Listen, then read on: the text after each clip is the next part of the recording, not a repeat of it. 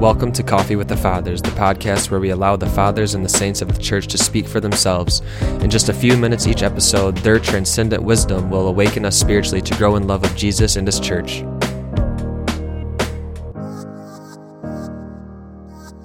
As we wake up and sip some of our coffee this morning, we're going to be hearing again from our boy St. Ambrose, a bishop of the fourth century in Milan. And this is on the treatise on the mysteries. Uh, and this is titled, The Sacrament That You Receive is Affected by the Words of Christ. And this is again on the Eucharist. How beautiful. We see that grace can accomplish more than nature Yet so far we have been considering considering instances of what grace can do through a prophet's blessing. If the blessing of a human being had power even to change nature, what do we say of God's action in the consecration itself, in which the very words of the Lord and Savior are effective? If the words of Elijah had power even to bring down fire from heaven, will not the words of Christ have power to change the natures of the elements? You have read that in the creation of the whole world, he spoke and they came to be. He commanded and they were created. If Christ could by speaking create out of nothing what did not yet exist, can we say that his words are unable to change existing things into something they previously were not? It is no lesser feat to create new natures for things than to change their existing natures. What need is there for argumentation? Let us take what happened in the case of Christ himself and construct the truth of this mystery from the mystery of the Incarnation. Did the birth of the Lord Jesus from Mary come about in the course of nature?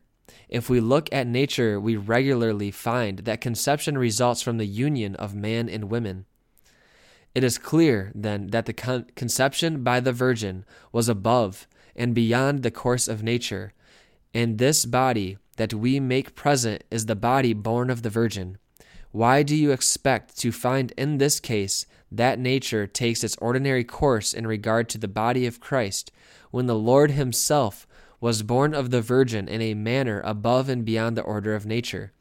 This is indeed the true flesh of Christ, which was crucified and buried. This is then, in truth, the sacrament of His flesh. The Lord Jesus Himself declares, this is my body. Before the blessing contained in these words, a different thing is named. After the consecration, a body is indicated. He himself speaks of his blood. Before the consecration, something else is spoken of. After the consecration, blood is designated. And you say, Amen. That is, it is true. What the mouth utters, let the mind within acknowledge. What the word says, let the hearts ratify. So the church, in response to grace so great, exhorts her children, exhorts her neighbors to hasten to these mysteries. Neighbors, she says, come and eat. Brethren, drink and be filled.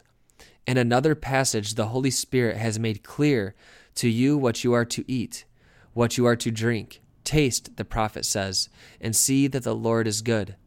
Blessed is the man who puts his trust in him.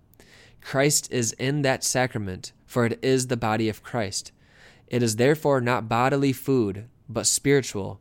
Thus the Apostle too says, speaking of its symbol, Our fathers are spiritual food and drank spiritual drink.